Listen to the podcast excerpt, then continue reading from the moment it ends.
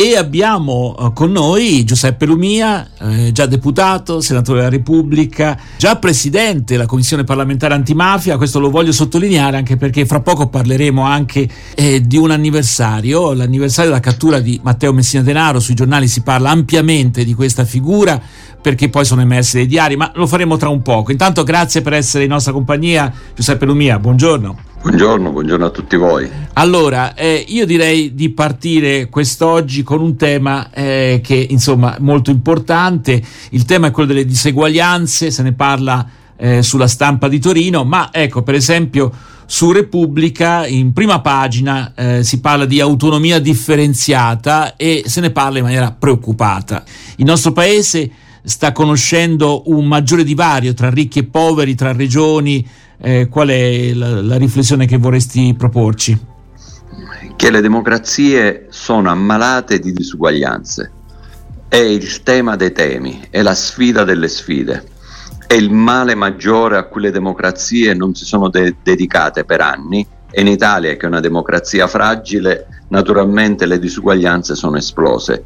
Pensate un po', le disuguaglianze quelle di reddito, quelle che per anni li abbiamo taciute, sottovalutate, minimizzate, addirittura in qualche caso negate. Sono lì di fronte agli occhi di tutti noi. Oggi un lavoratore ha un reddito oh, misero rispetto ai loro manager, ma così nella scuola, nella sanità, eh, tra le forze dell'ordine, tra gli impiegati, a tutti i livelli del pubblico e del privato. Uh, pensiamo anche alle disuguaglianze, quelle generazionali. Non ho mai capito, mi sono sempre battuto perché i giovani devono essere maltrattati con stipendi da fame, con precariato, con mutui mm, che eh, gli impediscono di farsi una casa, addirittura con delle assicurazioni eh, che sui giovani debbono pagare di più rispetto agli adulti. E poi quell'altra disuguaglianza, quella aberrante tra uomo e donna. Ora eh, con stipendi eh, che sono differenziati, magari non formalmente, ma sostanzialmente sì. E ora si aggiunge quest'altra disuguaglianza che è tutta italiana, quella storica, quella tra nord e sud, e ci mettiamo oh, l'autonomia differenziata. È come dire, questa disuguaglianza c'è, ampliamola, stratifichiamola e non costruiamo più nessuna condizione per superarla, anzi facciamola diventare addirittura un valore, un bene per il paese. È una disuguaglianza eh, che va combattuta con tutte le forze perché invece eh, se fossimo intelligenti capiremmo che le disuguaglianze in generale, se vengono combattute, diventano una risorsa di libertà, di cambiamento, di benessere. Se il mezzogiorno lo rimettiamo in piedi come ha fatto la Germania verso la Germania dell'est che è del loro sud, potremmo avere un grandissimo paese in grado mm-hmm. realmente di diventare un bel paese. Ecco, su Repubblica io leggo nel testo uscito dalla Commissione a proposito appunto delle autonomie differenziate, differenziate. Eh, si legge, è stato inserito che prima viene l'unità nazionale, la coesione e poi la devoluzione alle regioni delle materie che queste chiederanno di gestire da sé. Prima insomma si fanno i cosiddetti LEP, i livelli essenziali di prestazione e poi si devolve. Il problema è che tutto questo rischia di costare molto. Ecco, questo è un poco il problema che molti paventano? Io penso che le EPI si debbano fare, altro che avere livelli di prestazione uniformi sui grandi servizi, su welfare, è importantissimo e decisivo, ma il risultato finale non li dobbiamo fare per poi differenziarci, li dobbiamo fare perché questo paese deve diventare un paese unito realmente nella sostanza e deve diventare un paese che deve colmare le differenze piuttosto che ampliarle e deve prepararsi al sogno dei sogni, a quello che sono sicuro faremo, a quello che dobbiamo tendere tutti, che sono gli Stati Uniti d'Europa, cioè entrare in Europa in quella fase nuova, quella federale, quella che mette insieme le migliori energie non da parenti poveri ma a testa alta. Allora, questo è l'argomento su cui naturalmente torneremo, eh, il tema delle disuguaglianze che insomma a vari livelli eh, notiamo. Purtroppo a volte queste disuguaglianze significano anche tagli tagli ai fondi per la sanità, tagli ai fondi per esempio per l'anoressia, questo se ne parla in questi giorni eh, anche un altro argomento molto importante. Ecco, un altro tema che ci piacerebbe affrontare con Giuseppe Lumia è quello dell'anniversario eh, della cattura di Matteo Messina Denaro. Eh, si parla in, insomma sui giornali anche de, a un anno dell'arresto nei diari segreti del boss Messina Denaro la vita parallela nella sua Sicilia. Nel 2016 seguiva la figlia per strada e lui dichiarava c'è voluto lo Stato per distruggermi. Insomma, emerge la personalità di un uomo travagliato, da una parte fiero di quello che era, ma nello stesso tempo disperato perché non aveva il contatto la, con la famiglia sostanzialmente. Ecco, che idea ti sei fatto di quest'uomo e che cosa significa l'arresto di Matteo Messina Denaro, un anno di distanza? Eh, lo dicevo a dei ragazzi in una scuola eh, superiore della Calabria mm, dove c'erano anche dei ragazzi con i genitori, con i parenti legati all'andrangheta. Dicevo questo, attenzione, non dovete pensare a questi giovani che quando si arrivano a casa i genitori ti fanno una carezza se sono mafiosi sono dei buoni genitori. Quello è un amore soffocante. Se arrivano a casa e ti fanno oh, oh, quelle, oltre quelle carezze, ti fanno mh, mm, vivere eh, da nababbi, non è un amore sano, quello è un amore soffocante. Eh, indicavo un altro modo di guardare il boss, che è attraverso oh, l'amore liberante. È solo l'amore liberante che fa dei genitori, dei bravi genitori, anche se sono dei boss, cioè i figli invitano i genitori a smetterla con quella vita e a collaborare con lo Stato. Gli indicavo l'esempio di due ragazze di scuola media, eh, figlie eh, di un killer, tra l'altro il killer che doveva presiedere la squadra che mi doveva far fuori e quindi l'ho vissuta sulla mia pelle.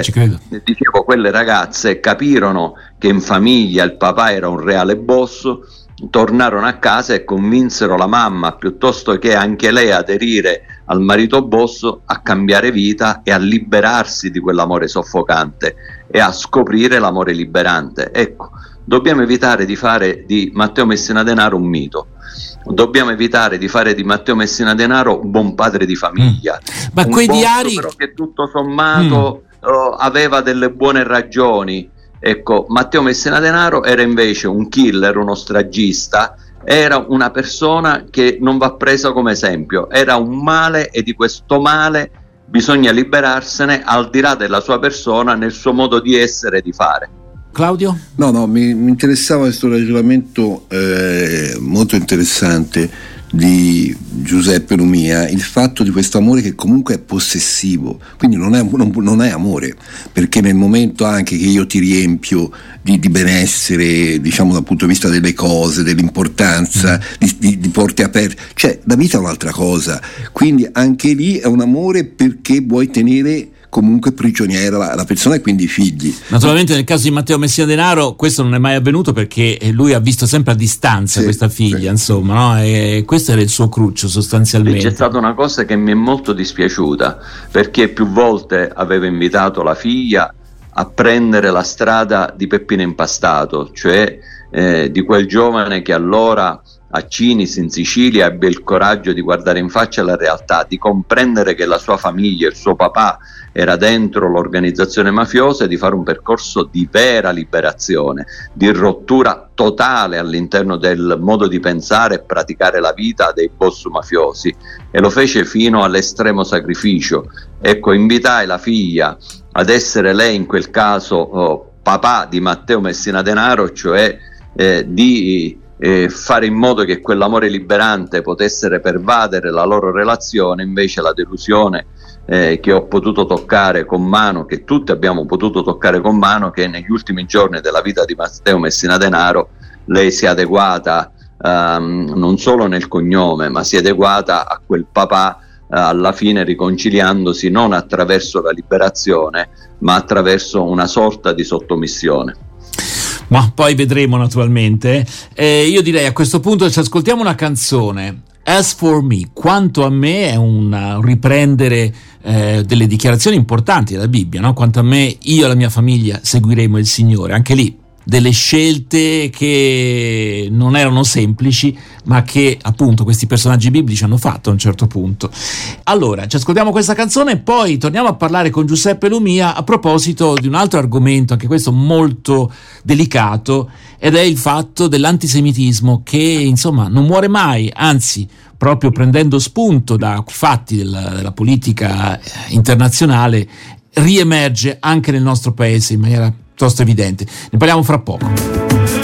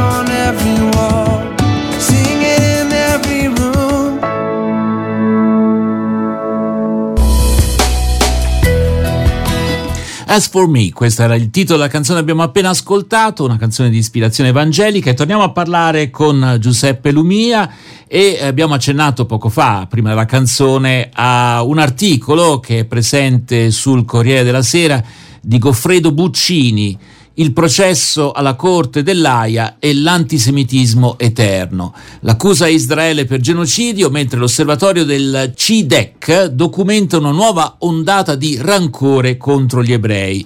E qui il rischio, come dire, di confondere politica e eh, antisemitismo è molto forte. Eh? Comunque ci sono dei dati in questo articolo sicuramente allarmanti, e cioè il fatto che la gente fa una generalizzazione si parte dai crimini del governo israeliano per andare a cercare e incolpare degli ebrei nel nostro paese, insomma. Eh, ci sono dati allarmanti, per esempio come eh, secondo molti gli ebrei italiani non sono veramente italiani. Eh, capito? E allora qui le cose si complicano eh, e ci sono anche dei dati per cui gli studenti universitari israeliani eh, eh, cercano di celare il fatto di esserlo perché hanno paura E questo mi non viene va da bene. pormi una domanda, Eh. vorrei sapere chi di noi è veramente italiano fino in fondo. Ah, poi, poi- poi c'è Eh? quest'altro problema Bravo. ancora, certo. no? Un report riservato rivela che tre quarti degli studenti israeliani celano in Ateneo la propria identità o evitano di parlare in ebraico. Uno su tre ha eliminato kippah e stelle di Davide. Due terzi dei 243 giovani sondati dall'UGEI pensa che essere ebreo possa causare discriminazione sul luogo di lavoro o di studio. La quasi totalità denuncia un aumento di episodi di antisemitismo. Ce la facciamo a distinguere i piani? Ecco, perché voglio dire, quando parliamo del- di Trump non è che diciamo gli americani sono così, quando parliamo di Putin non è che poi diciamo i russi sono tutti così, perché invece con gli ebrei è così difficile? Giuseppe Eh sì, eh sì.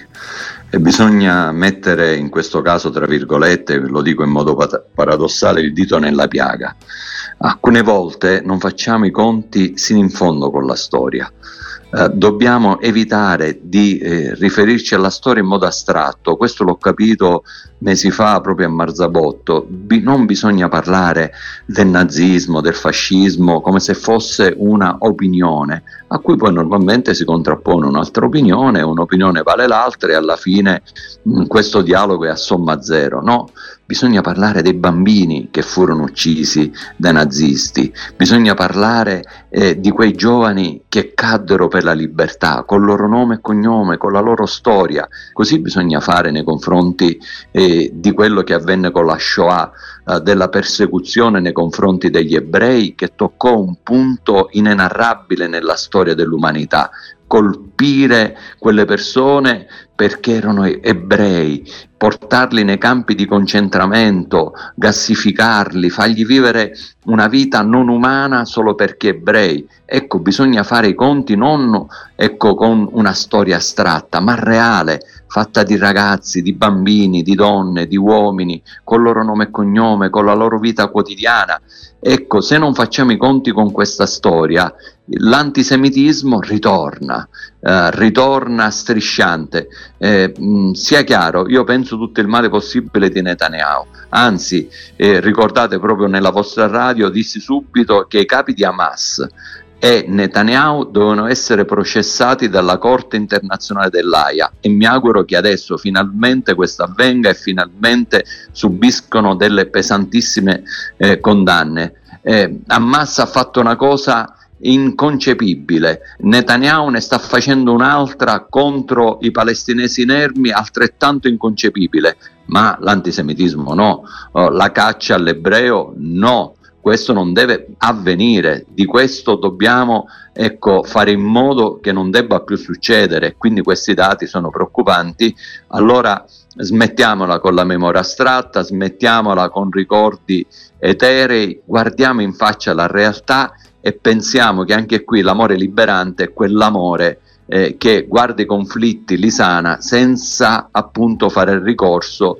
a quell'amore soffocante, ariano, della razza, della discriminazione razziale, che non è vero amore, non è vera appartenenza, non è dirsi italiani, ma significa dirsi invece persone squallide, senza dignità.